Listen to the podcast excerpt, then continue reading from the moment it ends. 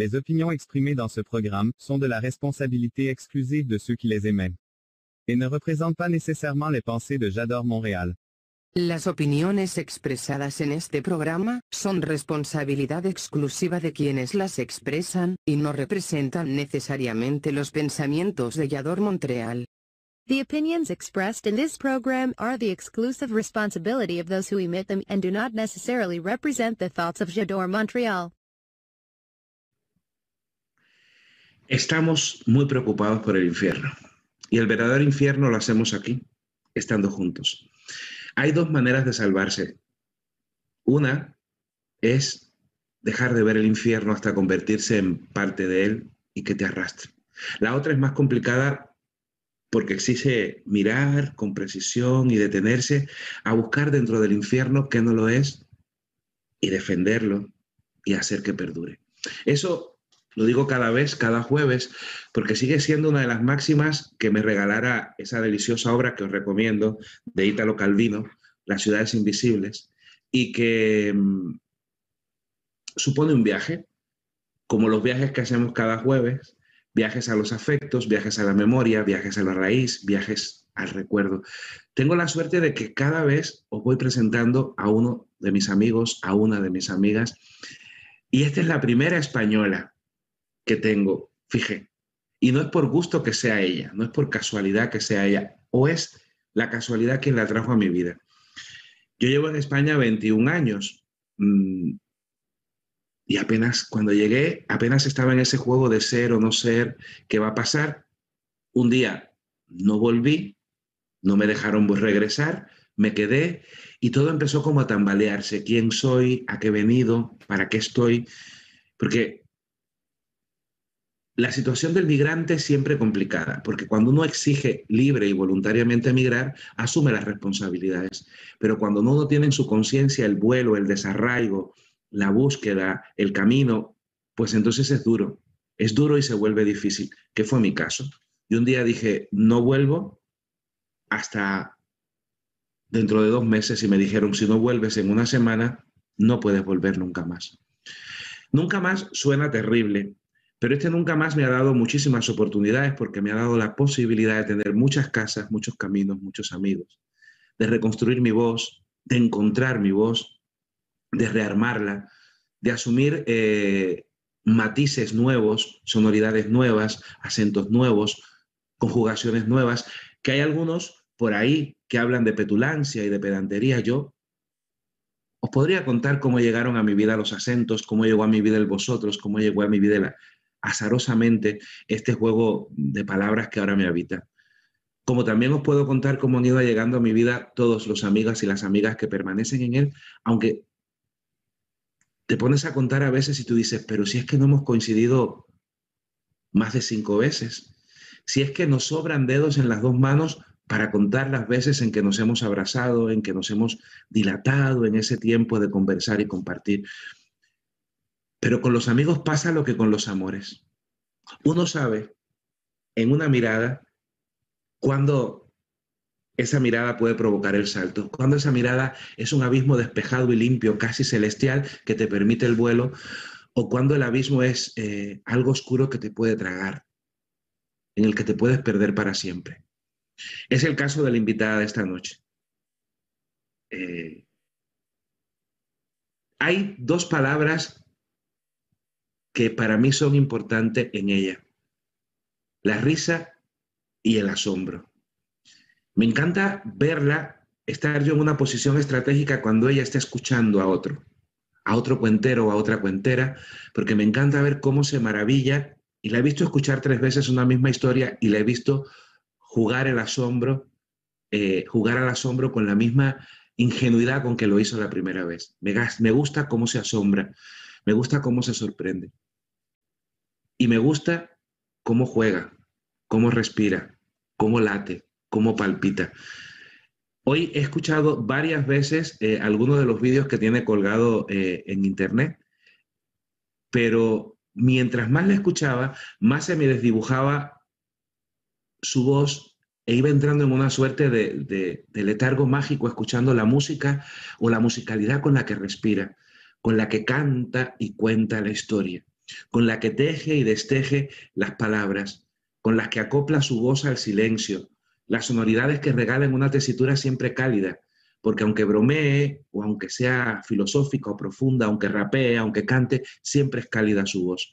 Nos conocimos en una de esas ciudades imprescindibles en mi, en mi bitácora, que es Cádiz, en el sur de España, en un festival que yo no sé cómo llegamos. Yo sé que yo llegué ahí por culpa de un amor que se acordó de que yo estaba y me pagó el billete porque yo no tenía dinero para llegar, recién estaba aún sin papeles en España.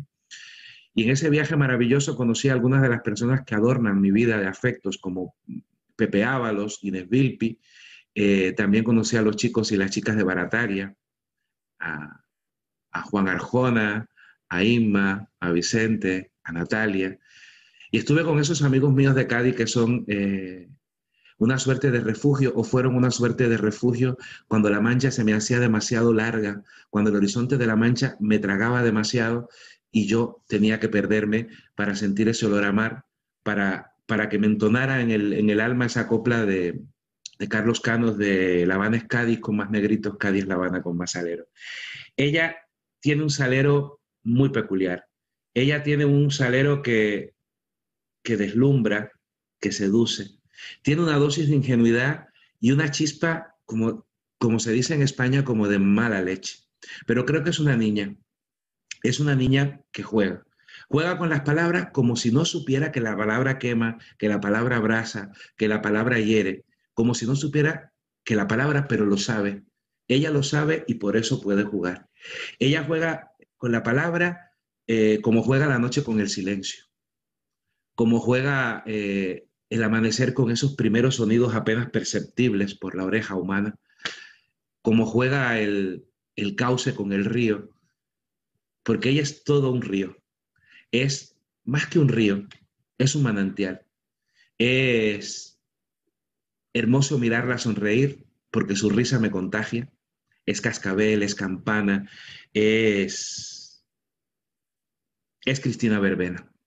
Cristina Verbena que tiene eh, ese nombre que quizás a algunos les sepa fiesta, pero a mí me huele a patio, a casa, a humedad porque las verbenas eran unas florecicas que, crecían a ras de tierra y que a mí me gustaba robármelas del patio de las vecinas y eh, de, mi pueblo, porque eran de diferentes colores, iban desde el blanco al violeta, al rosa, al amarillo, al azul, y me gustaban las verbenas. Entonces, quizás su verbena sea fiesta, pero para mí su verbena es flor, una flor que, que perfuma sutilmente, una flor que seduce, que embriaga, una flor que encanta. Hoy es una noche primaveral y absoluta.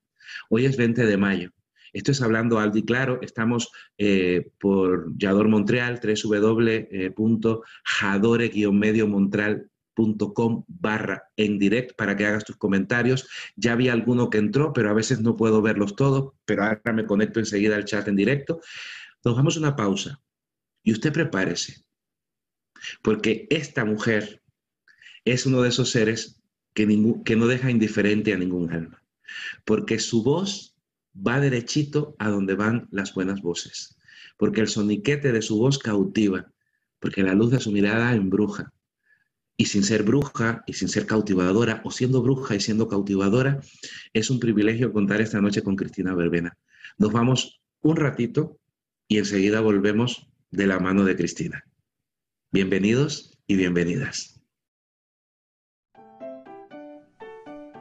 Hablando alto y claro porque la vida es más vida si se nombra, porque la vida que se cuenta pone alas a los sueños, porque los sueños arropan esperanzas, porque en la infancia nacen las mejores palabras para nombrar el mundo y sus caminos, porque la vida se vive y se cuenta, hablando alto y claro, todos los jueves. Chador Montreal.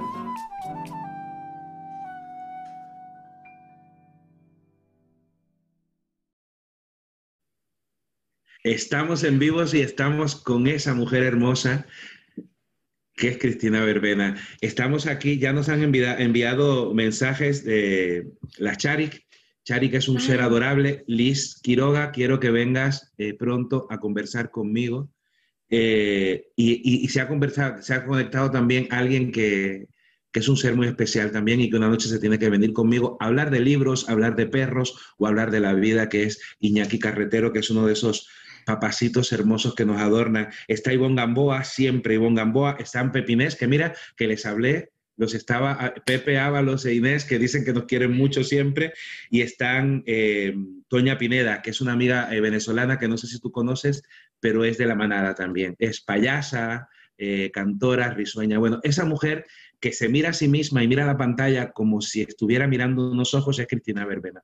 No me digáis que mirar esos ojos ya no es decir ¿Qué me va a contar esta mujer? ¿Qué me va a decir? Esa cara, esa espera, ese nervio, ese pulso siempre que tiene ella. Mira quién está conectado, Félix Salvo, no, este no, que, este que no hable. Em, este, buenas noches, Félix, un besito. Pues para mí es un regalo que estés esta noche, Cristina, porque siempre te lo he dicho. Eh, nos conocimos en Cádiz hace 20 años, 20, 20 años, o casi 21 años va a ser este verano. Nos conocimos en aquel festival tan bohemio, tan rico, tan mágico, donde había tanta gente bonita y donde había tanto holgorio, tanta fiesta, tanta risa. Y en medio de toda esa risa había una risa que campaneaba todo el rato y era la risa de Cristina, que todavía estaba con un pie en Italia y otro pie aquí. Eh, y, y también recuerdo que fuiste, cuando yo llevaba aquel espacio en Ciudad Real, que se llamaba El Compay, fuiste la primera invitada porque yo me enamoré perdidamente de ti. Me enamoré perdidamente y, recuerdo esos dos o tres días que pasamos juntos en La Mancha. Que por cierto, traigo a La Mancha porque Cristina Verbena nació en un lugar de La Mancha. Sí. ¿Y qué hay de ese lugar de La Mancha? ¿Hasta cuándo estuviste por ahí? Bienvenida. En Albacete nací, hasta los siete años. ¿Y qué tal esos primeros siete años, Cristina? ¿Hay algo que contar? Muy bien, bien. Pues corría mucho. Qué raro. En cuanto aprendí a caminar. Recuerdo los paisajes, recuerdo que luego los echaba de menos, sí. Y, estar mucho en el campo y en la calle también.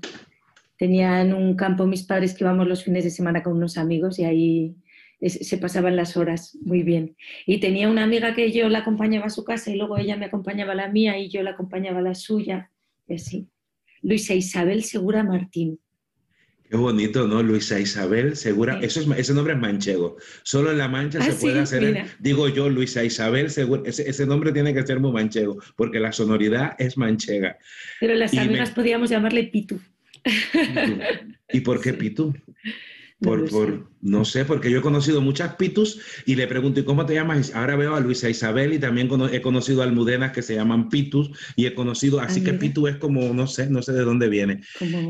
¿Y en ese tiempo ya Cristina cantaba cuando acompañaba a la amiga a su casa o, qué? Sí, sí que cantaba y cantábamos en el coche, sí. ¿Y qué es cantar para Cristina?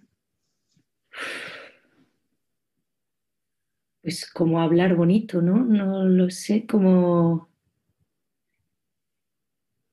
tiene algo de diversión y algo de, bailar en el aire la melodía y, de respirar también tiene algo.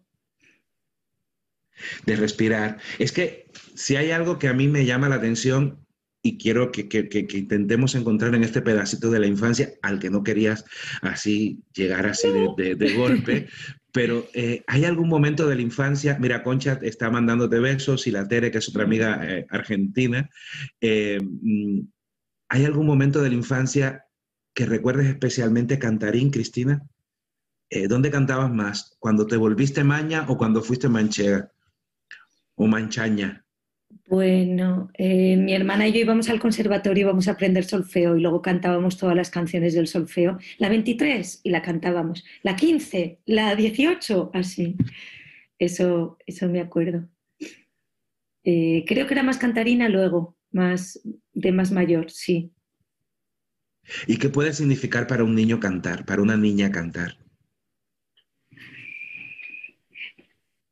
Algo parecido a bailar, es que a mí me asusta, y lo hablaba esta tarde en una reunión para un evento que estamos preparando para diciembre con los amigos de Yador Montreal, mm, y le decía que me preocupa mucho las canciones que hacen que dan a los niños y a las niñas para cantar ahora en estos programas comerciales de televisión, ¿no? Eh, cuando cantar es ese tralalá, tralalá, tralalá, que a veces significa más que nada eso, bailar en el aire, jugar, como en esos cuentos de, que hay de muchas autores argentinas que tienen mucho aire, que las niñas vuelan, que las niñas juegan. ¿En algún momento Cristina voló? En sueños volaba. Sí. ¿Y hacia dónde volaba Cristina? Me acuerdo del acto físico de volar, me acuerdo de volar. Me acuerdo de darme cuenta que estaba volando, pero no me miraba los brazos por si acaso eran brazos y no eran alas. y me, acuerdo de la sensación de volar en el aire, la libertad. Pero, no, no iba a ningún sitio, solo no ibas, solo volabas. ¿Y volabas en silencio o volabas cantando? No, en silencio. Flipada de estar volando, sí. Pero muchas veces sí, lo soñé mucho. ¿Y algún día dejaste de soñar que volabas? Creo que sí, porque ahora hace mucho que no lo sueño, sí. ¿Y no será que, aprendiste a volar? Venga, de acuerdo. Es que, es que yo siento cuando te escucho contar, y te he escuchado desde muchos lugares, eh, que tú vuelas, Cristina.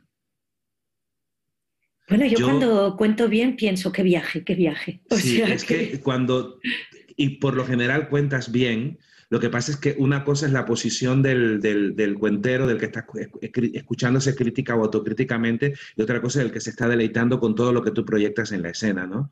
Porque el cuentero, la cuentera en la escena no es solo el cuento, no es solo la voz, es lo más importante es el cuento, pero luego hay una serie de, de gestualidades, esa, esa, esos brazos tuyos al aire, ese juego tuyo, esa niña que parece que no se sabe el cuento, que parece que, no se le acaba el cuento o que no quiere que se le acabe y que cuando se le acaba se queda como, como expectante, es que se me acabó el cuento, yo quiero más cuento. ¿Te pasa eso, Cristina, cuando cuentas? Guay, ya estamos en el final, sí. No, sí, es que, es que es lo que yo siento en general contigo siento que todo se te hace eh, leve, fugaz. El otro día hablaba con, Magda, que tuvimos la suerte de, convivir unos días, y una de las cosas eh, que hablábamos era de lo, de, de lo fácil que te resulta hacer fácil o difícil, de cómo juegas el juego de, de, poetizar. Porque si bien la música estuvo siempre, y, sé que no quieres hablar mucho de la infancia, pero vamos a ir así como de puntillas, porque hay que ir. Mm, en ese momento de las canciones y de los vuelos, ¿alguna vez estuvo la poesía? Sí, me acuerdo de aprenderme poemas y mi padre fregando los platos recitaba Rubén Darío. Incita raza más sangre de Hispania fecunda. Sí. Cuando estaba más tranquilo recitaba Antonio Machado, pero normalmente era Rubén Darío. Pero es muy bonita esa asociación de Rubén, Rubén Darío mientras fregaba los platos. Sí. Es como muy, te imaginas el ritmo que iba tomando Rubén Darío mientras trazaba tú como mismo tú con tu mano el círculo del plato.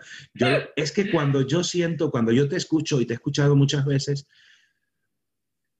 eh, me pasa con tu voz, con, con, con, que tú vas pulsando la palabra como quien recita, contando, aún contando, porque tú eres una buena cuentera, tú eres una buena narradora, no eres una recitadora que no recitas de memoria, porque tú, en ti la memoria pasa por otros derroteros. Cuando tú eh, cuentas lo que cuentes, lo recitas, lo cantas. Y entonces yo decía, ¿en qué momento la poesía se apoderó de Cristina o en qué momento Cristina se apoderó de la poesía? ¿En qué momento llegó eso? Me gusta mucho, me gusta muchísimo las palabras, cómo suenan, cuando las dices, eh, cuando provocan un asombro en alguien del público, una palabra concreta, por ejemplo. Muchas veces, no contando porque estoy más en la historia, pero muchas veces las veo en el aire, las palabras también. Pero tú cuando cuentas también las ves, Cristina. Al menos es lo que yo siento. Hoy te escuchaba varias veces fragmentos de cosas y decía, es que está dibujándola, pero está dibujándola no, no, solo con la estructura eh, del cuento, sino está dibujándola con, con, la, con el registro ese interno de la respiración que propone la poesía. Yo siempre digo que para contar cuentos hay que leer poesía. Yo creo que el, latido, el, latido, del narrador oral tiene más que ver con la poesía que con la narrativa. La narrativa te dota de esa estructura que te permite no caerte, ¿no? Que te, que te, que te, que te, apuntala, que te, que te defiende. Pero la poesía es el vuelo. Y tú vuelas. Al menos yo te siento volar. ¿Hay algún cuento, hay algún cuento, cuento que te haga volar, Cristina? ¿De mi repertorio? Sí. Muchos, muchos. Eh, eh, voy cambiando, yo creo, porque siempre hay un cuento como que te atrapa una temporada y solo quieres contar ese. Y antes del confinamiento era la de la molinera, que se pone una olla en la cabeza, se enfada, se pone la olla en la cabeza y sale corriendo y el marido sale corriendo detrás con la cuchara de madera. Ahí me iba yo con ellos llorando, y porque la, la hija llora a gritos, claro. Y ahora seguramente es con Marula, con otro cuento así tradicional de aventuras también. Y, y de más adultos con Tiresias. Tiresias sí lo estaba escuchando fragmentos y, Sí. Pero, pero, pero, pero ese, ese, ese cuento tiene mucho. Ahí hay mucha música, ahí hay mucha poesía, ahí hay mucho ritmo atrapado. sí, ese cuento lo he trabajado con el ritmo, sí, sí. Sí, ahí hay mucho ritmo. Y, ¿Y hay algún cuento de la infancia que puedas recordar? ¿Algún cuento? que te, que te recuerdes así de niña, niña, niña, ya sea en Albacete, los siete primeros, alguna maestra que contadora. Mira, Cristian te está mandando, nos está mandando besos volados a los dos. Mi madre nos contaba el de Ricitos de Oro. sí, pero se hacía amiga de los osos. Ah. No, se edulcoró. Y mi abuela nos contaba, nos contaba trocitos de zarzuelas. Y me acuerdo de, no me acuerdo el nombre de la zarzuela, pero era una mujer que estaba entre dos amores y uno de ellos, que era con el que ella se iba a quedar, se moría. Y cuando se moría cantaba. Ay, mi morena, morena clara, ay, mi morena, qué gusto da mirarla. María Fernanda. María Luisa Fernanda. Luisa, Fernanda, Luisa Fernanda. Sí, que la estaba haciendo hace poquito. Mi compañera, toda la vida será con mi morena. Y ahí salía el coro. ¡Ay, mi morena! Porque mi abuela también hacía el coro. Claro, es que lo bueno que tienen las abuelas es que hacen todo. Si una abuela sirve para todo una abuela sirve para todo. Y tú que, eh, que dices que hoy me, me, decías, es que no, no recuerdo cosas de la infancia, luego le dijiste otra cosa a Carolina, em, porque hemos estado hoy conectados los tres en triángulo, la Caro Rueda, Cristina y yo, hemos estado por distintas maneras muy conectados.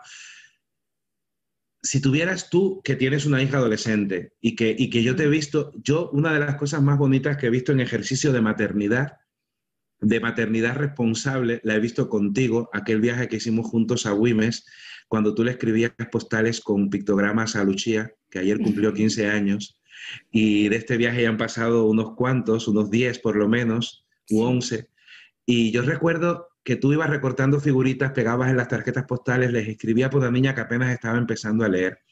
¿Hay algún recuerdo así como ese que yo creo que permanecerá como permanece en mí? Porque yo me, me daba hasta envidia de, decir, jo, ¿por qué mi mamá no me recortaba esas cosas? Porque yo soy un gordo muy envidioso. Los gordos en general somos muy envidiosos. Em, ¿Hay algún recuerdo haber avisado. haber avisado. Ya, estás avisado, nos, mandamos un antes de nuestro, próximo encuentro. Em, ¿Hay algún recuerdo así que tú tengas que tú digas, si tuviera que regalar algo me obligara, que yo no te forzaría nunca a ti, porque yo creo que eh, eh, eres una persona que funcionas mejor eh, como el agua, que vaya encontrando el cauce, y, eso es una de las cosas que me gusta de ti, que es tu cantarina y transparente como el agua, y que si ves una rendijita te cuelas, y si ves una roca le das la vuelta a la roca, y me encanta, me encanta no, no poder jugar ese juego contigo, ¿no? Ese juego delicioso de fluir si hubiera algo que, tú tuvieras que envolver en una cajita de ese tiempo y dices, mira, pues esto, esto sí, esto sí, lo, daría yo, esto. Bueno, un gran recuerdo amuleto de mi infancia es mi hermana y yo durmiendo en, dos camas así y ella me contaba cosas que se le ocurrían o historias inventadas y nos, nos, dábamos la mano y nos dormíamos con las manos dadas de cama a cama. Y entonces tú me dices que no hay cosas bonitas en la infancia, que no hay nada más lindo que tener eh, a un compañero o a una compañera de pesadillas, no hay nada más bonito que dormir con un igual o con una diferencia de edad ya sea.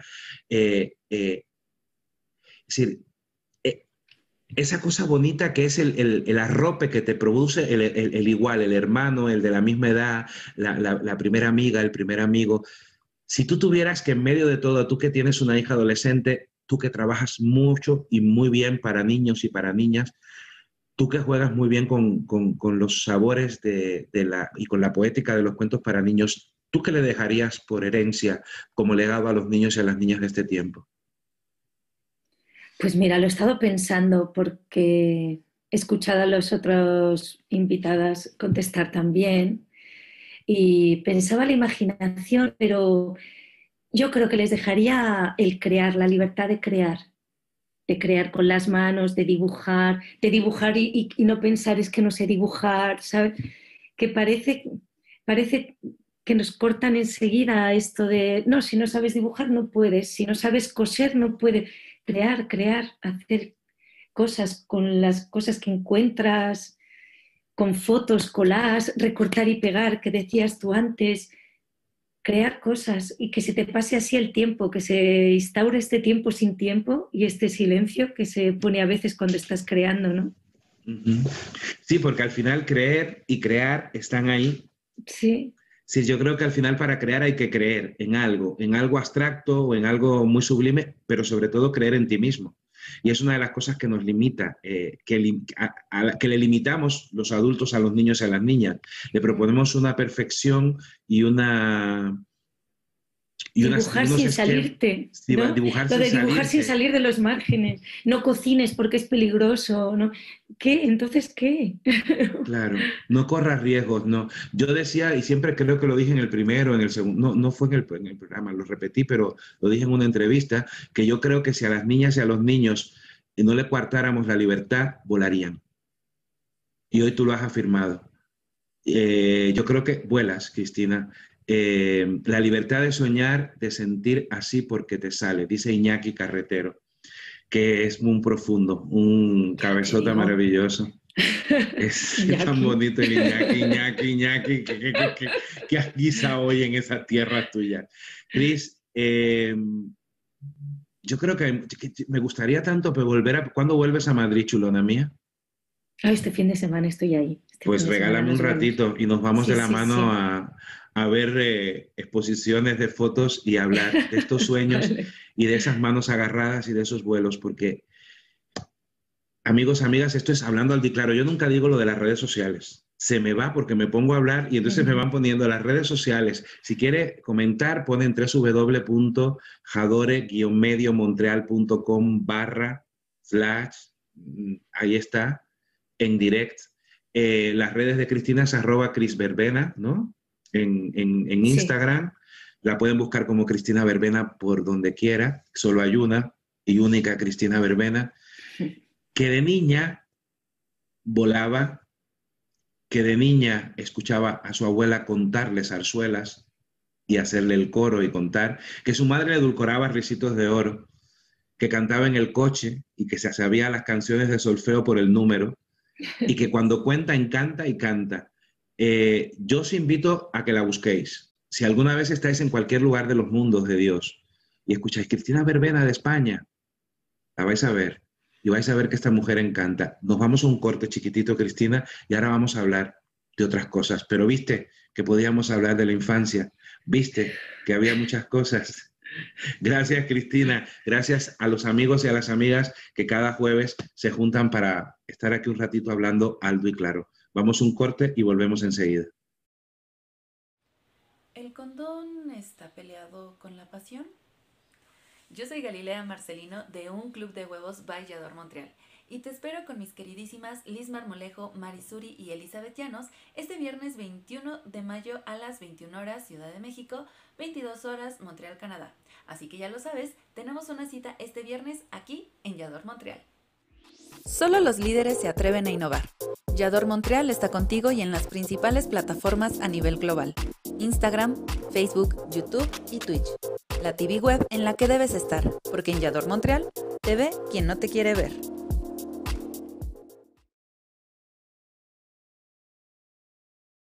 En vivo, dice Javier, que no tiene rostro. Nadie sabe cómo es la cara de Javier, pero ya están viendo la cara de Cristina Verbena, que de pronto, eh, eh, mientras vosotros estabais esperando que volviéramos o viendo el corte, ella me enseñaba la foto. Aquí estoy, mira, te traje una foto como para decirme, soy niña, soy niña, soy niña, soy niña. Dice Charlie García que siempre es un gusto escuchar estas charlas.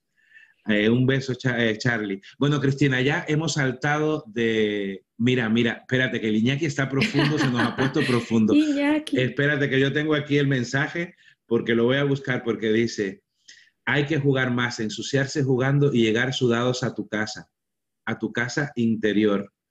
Pues sí, hay que llegar sucios, Iñaki. Lo que pasa es que las mamás de entonces no tenían estos detergentes de ahora que, sonríen y dicen, ay, no te preocupes, niño, yo pongo la lavadora. Cris, ¿en qué momento aparecen los cuentos? ¿El cuento cuándo aparece? Yo creo que estuvo siempre. Yo lo recuerdo siempre, vamos. Y eh, el cuento tradicional, que mi abuela contaba muchos, pero sobre todo los sucedidos, ¿no? Lo que le pasó a este, lo que le pasó al otro. Y yo en ese momento sabía estarme muy quieta y muy callada para que a veces no se dieran cuenta que yo no estaba ahí. Y entonces escuchar lo que los mayores contaban, ah, que estás aquí, ¿no? Tú también. Eh, qué momentos, qué momentos. Sí, ese enterarse y ese cuando te hablaban a media lengua o contaban algo que decía que aquí se dicen hay moros en la costa. Mm. Eh, yo en Cuba se dice hay pitirre en el alambre. Ah, mejor es un pajarito, es, menos, es menos, menos racista, ¿no? Sí. Eh, pero pitirre en el alambre es un pájaro que siempre está posado haciendo el nada. Y entonces, claro, cuando yo estaba siempre con la oreja parada, siempre escuchaba, hay pitirre en el alambre. Fue yo creo que el, el refrán que más escuché repetir durante mi niñez. Hay pitirre en el alambre porque yo siempre estaba. Pero ¿en qué momento Cristina dice que tú estudiaste filología, ¿no? Fue lo que tú estudiaste, ¿no? Eh, en, en, castellana o italiana, estudiaste italiano. Empecé filología inglesa y luego me pasé a filología hispánica, sí. Pues estaba en un, en un grupo que trabajábamos la educación por la paz y así. Comité por la Paz nos llamábamos, y montamos una serie de debates y yo monté un debate sobre la imaginación con otra amiga mía y entonces empezamos a trabajar con los cuentos y me gustó mucho y empecé a, a trajinarlo pero no me lo imaginaba como una profesión. Fue ir al Maratón de Guadalajara y a un festival que había en Elche, el Festival de la Oralidad que había. De la Oralidad, sí. Y ahí sí que vi gente contando y me di cuenta que se podía vivir de esto. Vi a Estrella Ortiz, vi a Magda, a Marisa también, a Palique, a Garzón, a Garzón Céspedes, no, a Garzoncillo. Sí. Mm. sí, me acuerdo. Y ¿Y, en Italia cuánto tiempo estuviste? En Italia estuve siete años, casi, sí. Claro, porque ya tuvo, a la vuelta de Italia fue que ya te lanzas completamente a, los cuentos o fue paulatino. Sí, contaba ya antes aquí en Zaragoza, pero también hacía mucho teatro de calle, teatro de animación. Y cuando me fui a Italia estuve trabajando con un grupo de teatro, teatro pobre, así mucho de entrenamiento físico-vocal. Y cuando dejé el grupo de teatro ya empecé a contar en Italia. ¿En italiano? en italiano, sí. Mm. Que me venían muy bien los gestos para suplir las palabras que no sabía. Y ya cuando volví a España sí ya no hice otra cosa. ¿Y el clown dónde? ¿En España o en Italia?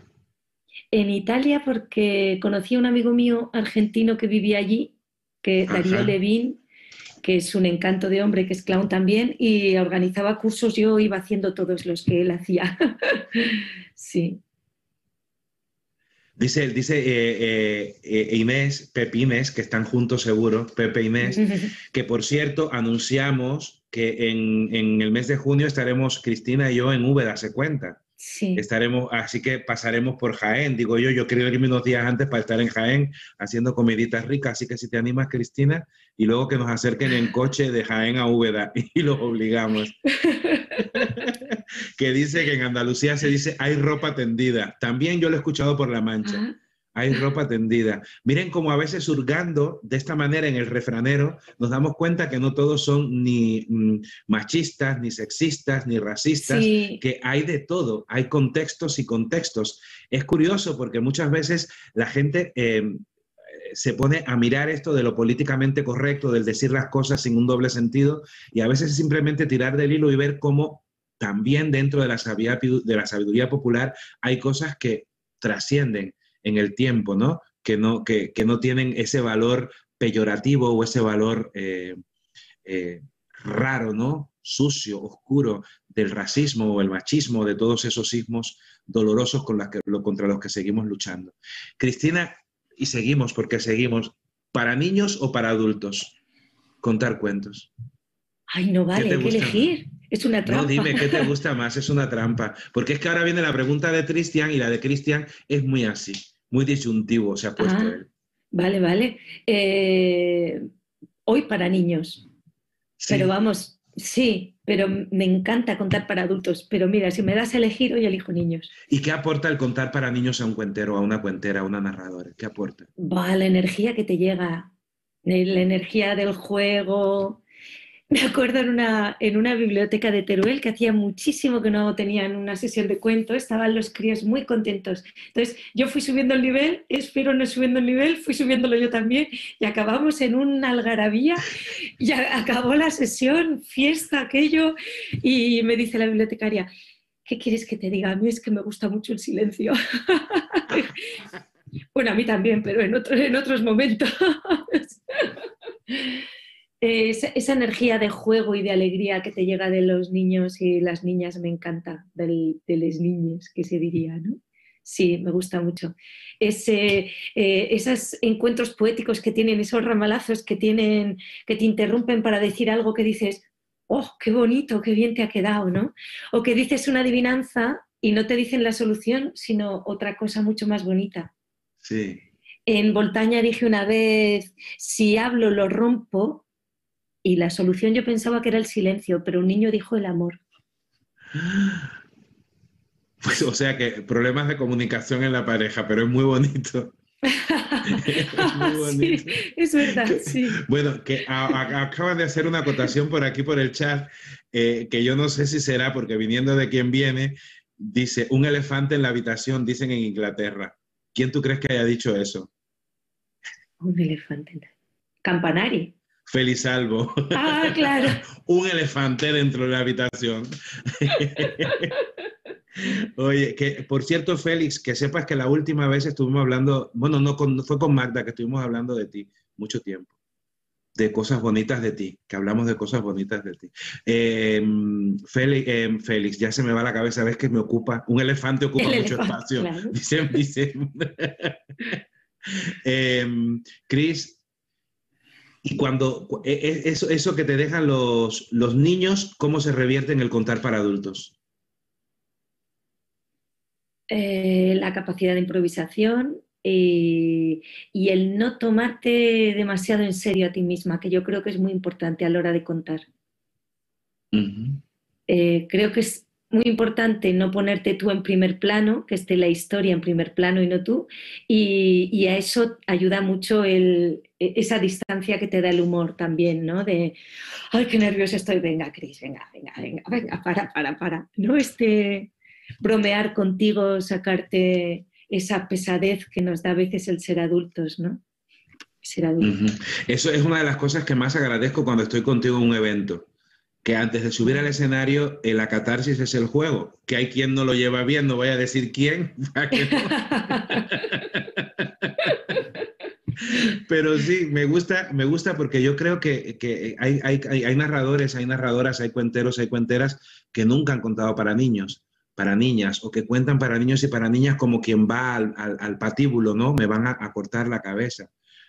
Y precisamente yo creo que es necesario el ejercicio de contar para niños para quitarnos esa pose eh, mm, todopoderosa, omnipresente, omnisciente, eh, de esa narración oral garzoniana, ¿no? De que yo estoy aquí con mi cuento y de mi cuento no salgo, ¿no? Es entrar y salir, esas ventanucas que se le va abriendo al, al cuento cuando uno juega con el cuento como juegas tú con la historia, eh, es lo que hace que el cuento trascienda, ¿no? Cobra vida, se haga eh, diferente. Y en todo este juego ya hablamos al principio de la música.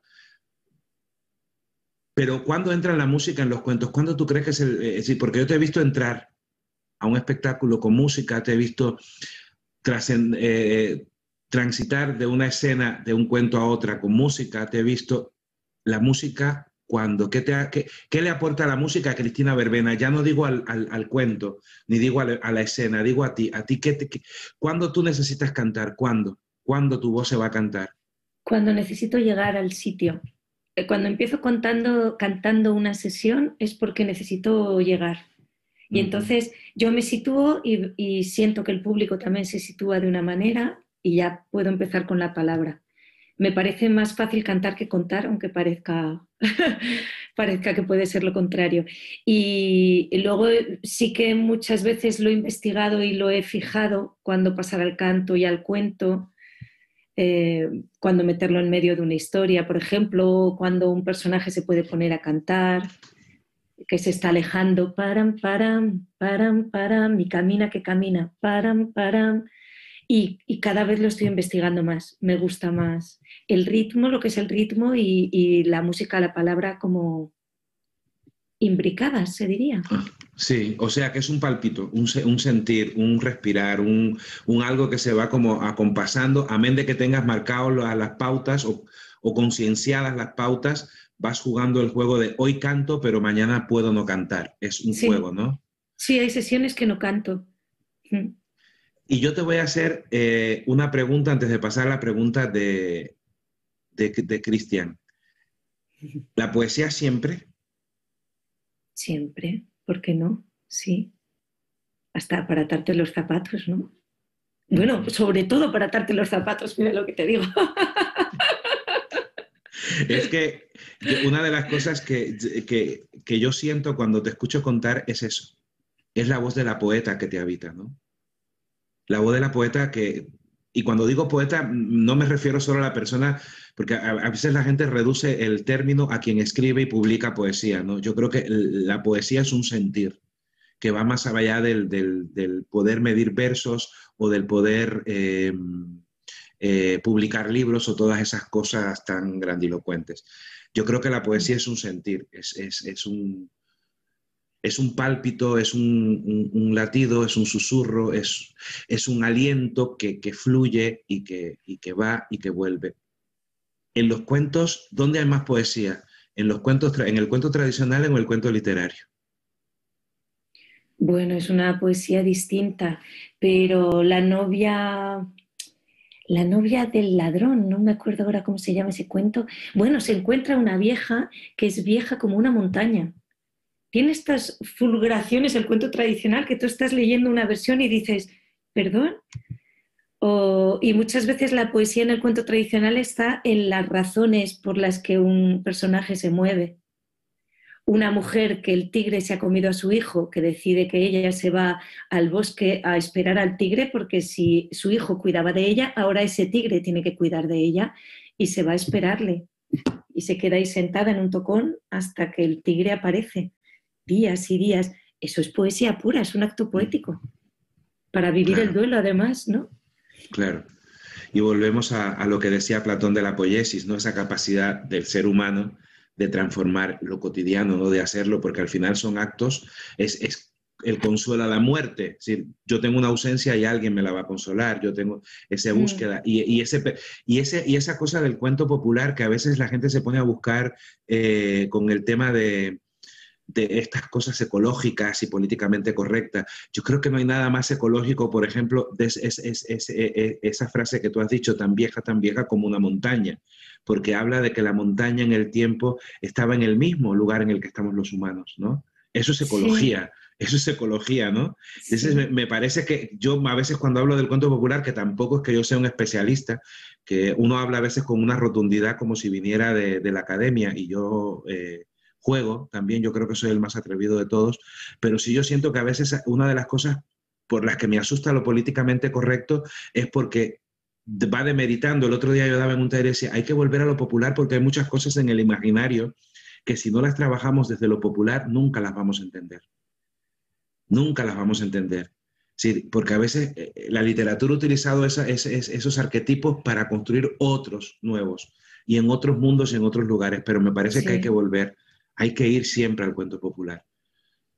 ¿Qué les recomendarías tú, si hay, algún, que hay algunos escuchándonos, algunos narradores, que, que, tú, tú como narradora, que canta, que juega, que cuenta, ¿qué, qué dirías que es esencial para, para, para, para no perder nunca las ganas de contar? Bueno, me sale escuchar y divertirte, me salen esas dos cosas. Claro, dos cosas claves en ti. Y ahora vienen las preguntas de Cristian. Día, uh. día o noche, agua o vino. agua y noche. Agua. Qué bonito, ¿no? ¿Y, qué haría Cristina Verbena eh, si estuviéramos ahora mismo en una noche eh, bajita la luz, una hoguera y lloviera afuera y no puede contar? ¿qué haría Cristina? Y no puedo contar, y está la hoguera. No, está la hoguera, no puedes contar. Puedes hacer otras mil cosas. Mm, mirar el fuego. Ajá. Y si el fuego te, te convida, te invita, ¿a qué, ¿a qué tú invitarías al fuego? ¿Pero estoy yo sola o estoy con gente? Estás conmigo, estás con quien tú quieras estar, pero yo quiero estar, por ejemplo. Ah, vale. Entonces contamos de otra manera, pero nos contamos, ¿no? Pues Cristina, eh, ojalá tengamos prontito una noche de esas, ¿no? Yo estaría siempre escuchándote, no sé, mm, contigo el tiempo no es tiempo. Vaya. Contigo el tiempo es otra cosa, es, es, un manejo de la vida y es lo que me pasa de, de los breves instantes. Yo creo que el tiempo más largo que hemos compartido fue este ahora, este, esto este, hace dos años en Argentina. Estuvimos en misiones en, Mar del Plata, que estuvimos algún día en Buenos Aires, dice, dice, dice Iñaki, fíjate lo que él dice, ya, ya, ya, ya hace como otra cosa, dice, no jodas que cuando yo cuento hago poesía, Iñaki. Si supieras, y esta confesión la voy a hacer, pero para dejarlo callado para toda la vida, cuando yo conocí a Iñaki, lo conocí en Alcalá de Henares eh, ese año conocí también a Eugenia Manzanera, conocí a Iñaki. Y una de las cosas que me enamoró de Iñaki, precisamente, además de que es un papacito, es el juego que tenía de ese niño que juega a, a, torcer la palabra, a provocar el público desde el niño majadero. Iñaki, eso también es poesía. Jugar es poesía. Seducir es poesía. Compartir es poesía. La poesía es algo más que una estructura métrica o silábica o rítmica. La poesía es un pulso, es un latido. La poesía es Cristina Verbena. Cristina Verbena de agua y noche, Cristina Verbena de vuelos, Cristina Verbena de, La Mancha. Eh, dice que la dice Lulú que la vida es un contar en el tiempo. Qué bonito es. Ahí va. es que es de Oaxaca. Dile que se venga a la hoguera, anda. Vente a la hoguera, Lulú. Lulú siempre y trae mezcal seguro y una bolsita con mole. Eh, y, y, ha sido bonito jugar este juego de, Y te imagino en la noche cantando. Yo quería que cantaras. Yo siempre quiero que cantes. Desde la primera mm. vez que te oí cantar, eh, el silencio más hermoso que yo escuché en todos mis días, todas mis noches en el Compay, en Ciudad Real, fue aquella vez que tú cantaste, que creo que cantaste una canción rumana o algo así, una canción, o se, era algo, mm, no me acuerdo porque de eso hace ya 20 años, que no es nada, no es nada, pero recuerdo que eh, creo que tu voz, hay un cuento de Onelio Jorge Cardoso que habla de una maestra, y yo creo que tu voz como cuentera tiene las mejores cosas que puede tener la cuentería.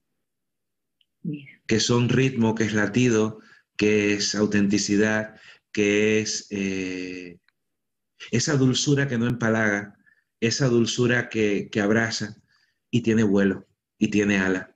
Eh, quizás es lo que pasa, que un día te posarás, Cristina, y verás que hay una niña de Albacete que va volando contigo a todas partes y que por eso no quiere salir para no romper el encantamiento que nos regalas cada vez que cuentas. Eh, vamos a un corte. Estoy Estamos llegando al final, esto es hablando alto y claro, es jueves, es 20 de mayo, es primavera, es primavera en el hemisferio norte, es otoño en el hemisferio sur, eh, ya hace calor en Madrid, no sé cómo estará la vida por Zaragoza. Yo estoy emocionado y feliz porque ahora nos tomaríamos un vinito o una cerveza o tres, o el vino de Cristian nos lo tomaríamos a sorbos y nos amanecería con el día que no elegiste. Así que eh, eh, nos vamos al, último trocito del programa, gracias a las amigas y a los amigos que están por ahí ofreciendo vinos y mezcales y consejos. Hoy están más participativos y más filosóficos que nunca, me encanta. Y mm, síguenos, www.yadormontreal. Yador, a ver, aquí está, espérate, me voy a poner, yador-medio-montreal.com en direct. Ahí pones los comentarios, que todo el mundo está eh, hoy animadito, sobre todo los cuenteros, el Iñaki, el Félix, eh, la Lulú, que es una amiga maestra de, Oaxaca, y nos vamos a, a un corte y volvemos. Ella es Cristina Verbena. Esto es Hablando Aldo y Claro. ¿Te interesa residir en Canadá? Estudia, trabaja y vive en Canadá en seis pasos. Inscríbete a un curso de nuestro repertorio de escuelas canadienses. Nosotros te guiamos con tu solicitud al gobierno. Una vez aceptado, estudia y trabaja legalmente. Obtén la ayuda necesaria para encontrar empleo. Trabaja para reunir la experiencia y horas necesarias y así podrás solicitar tu residencia permanente. La forma más fácil y segura de emigrar a Canadá. Comunícate con nosotros. Es gratis. Estamos en vivo y estábamos hablando de Iñaki Carretero y del Zoom. Yo lo digo con Z, el Zoom, que cuando no había esa red, que es a través de la cual estamos comunicándonos, él contaba ese libro y era una cosa impresionante. Janet Méndez, pues tú también nos mandas otros mezcalitos y vienes y una, y una blusita linda de Tepec para mi amiga Cristina. Janet es de, Oaxaca también. Eh, y un día, un día iremos tú y yo juntos a Oaxaca. Un día nos vamos a ir, Cristina, por el mundo. Eh, yo con, las llaves que tengo como San Pedro de todas las casas que tengo de medio mundo y tú con tus alas. Y verás que llegamos y anidamos. Llega al fin este, este encuentro. Espero que no estés muy nerviosa. Yo te noto así todavía como un poquito... Sí. Sí. Pero bueno, eh, es lo que tiene es lo que tiene. La semana que viene, Cristina, eh, bueno, tienes que preparar una pregunta. El invitado de la semana que viene, no sé si lo conoces personalmente, pero si lo conocieras personalmente te enamorarías de él. Se llama Cadu Sinelli.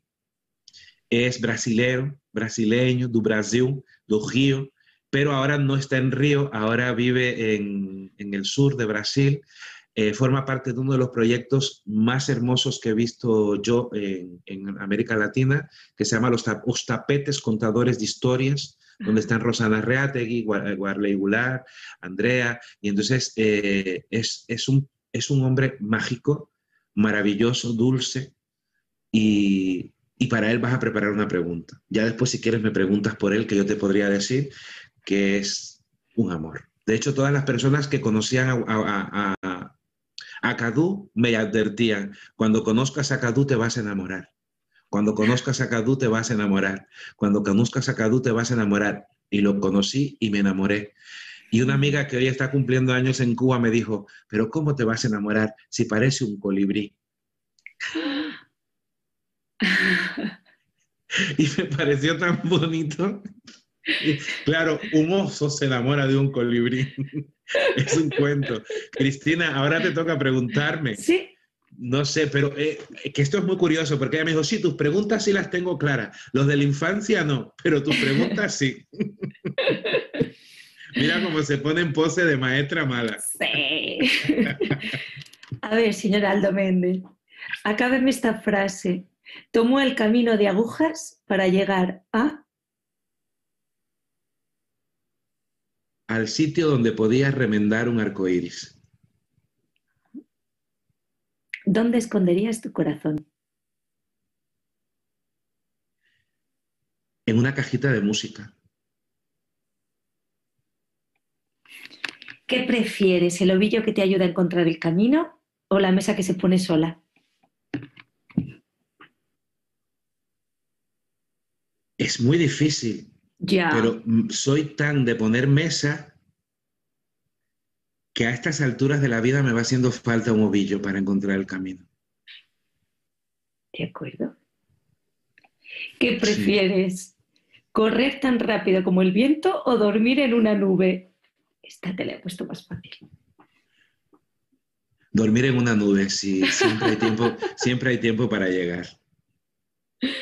Una palabra para abrir puertas.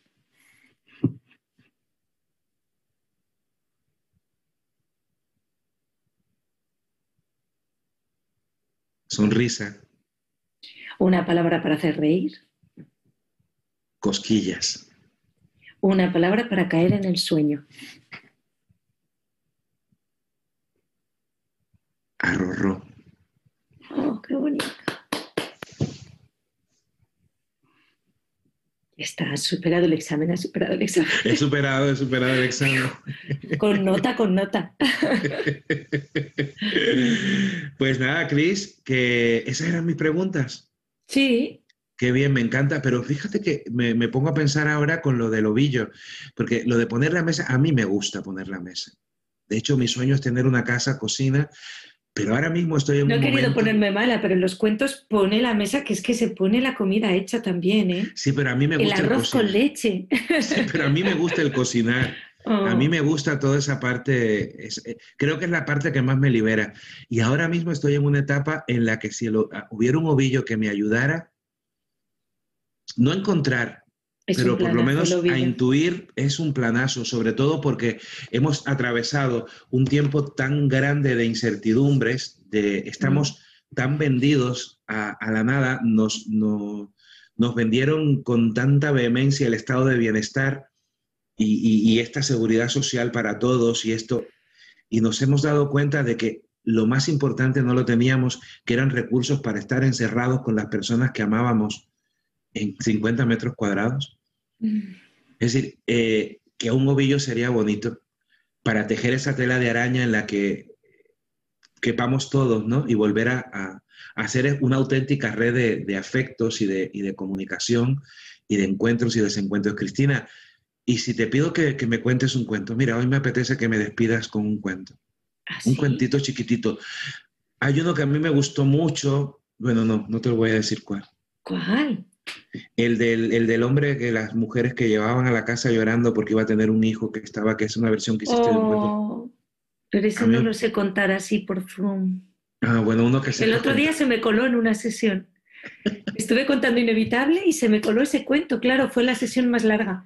Pero digo, oye, es que se ha colado, el cuento se ha colado. Es que Me ese dijo, cuento es, es que ese cuento se cuela. Secuela, secuela. Ese cuento Sí. se, se- deja secuelas y secuelas. Conté tres cortitos y la gente se rió con unas ganas que yo seguí. Dije, tienen que reírse, quieren reírse. Pues a ver. mm, O un poema, eh, o, o una canción. No sé, hoy me gustaría que la gente Yo se creo fuera. que la canción con la que empecé. Bueno, perdón. No, me gustaría que la gente se fuera eh, con eso, con ese saborcito de, de tuyo a la, a la casa, que se fuera así, que se fuera habitado por, por un lugar del mundo que definitivamente no es infierno y que se llama Cristina Verbena. Y Yo creo que la canción con la que empecé en Ciudad Real que has contado, creo que es la misma con la que sigo empezando. Bueno, hay dos. Una dice, no sabes cómo suena mi corazón, tú no lo sabes, la gente habla demasiado y deberíamos escuchar en el silencio. Que la- lo dije una vez en un colegio, una profesora dijo, ¿veis lo que yo os digo, que os calléis? Yo dije, bueno, exactamente no. Y dice, tu ginedoga, tu ginedos fava, armangehi, gente vena, vas vena, nel mirosi, tu ginedoga, tu ginedos fava, armangehi, gente vena, vas vena, nel mirosi.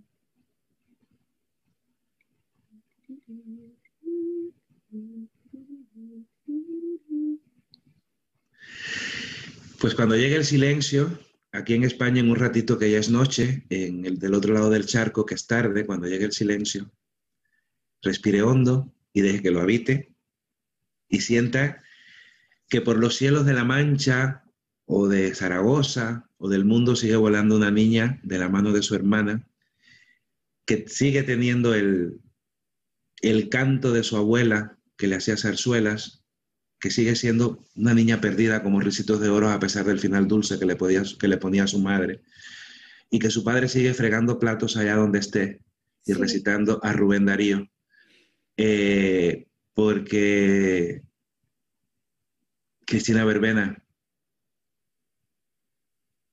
no termina la infancia en ti. Por eso valoras tanto escuchar, cantar, contar, jugar. Por eso la palabra en ti es tan palabra.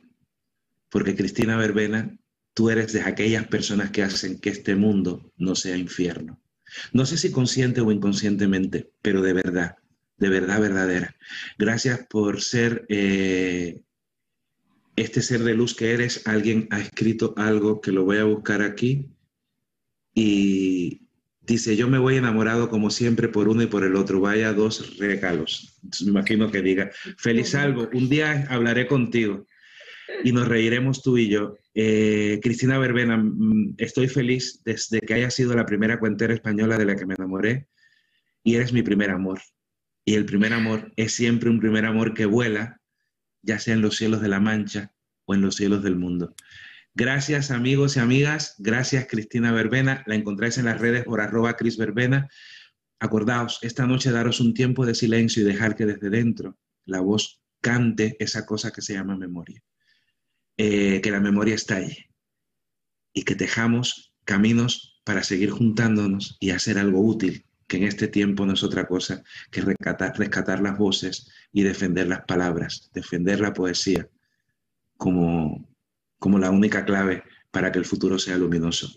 Esto es Hablando Alto y Claro por Yador Montreal. En unos días lo subiremos. Síganos, encuéntrennos y siempre que escuchéis cuentos, corran, que un cuento nunca vive por la voz que lo narra, sino por la oreja que lo escucha. Siempre que escuchéis Cristina Verbena, corran y siéntense a escucharla con el asombro que ella nos regala a todos, a quienes nos escuchan, y con el latido que nos deja a todos quienes la escuchamos. Muchas gracias y muy buenas noches y muy buenas tardes. Y hasta la semana que viene, que hablaremos algo y claro con Cadu Sinelli, du Brasil. Gracias, Cristina. Te quiero. Gracias.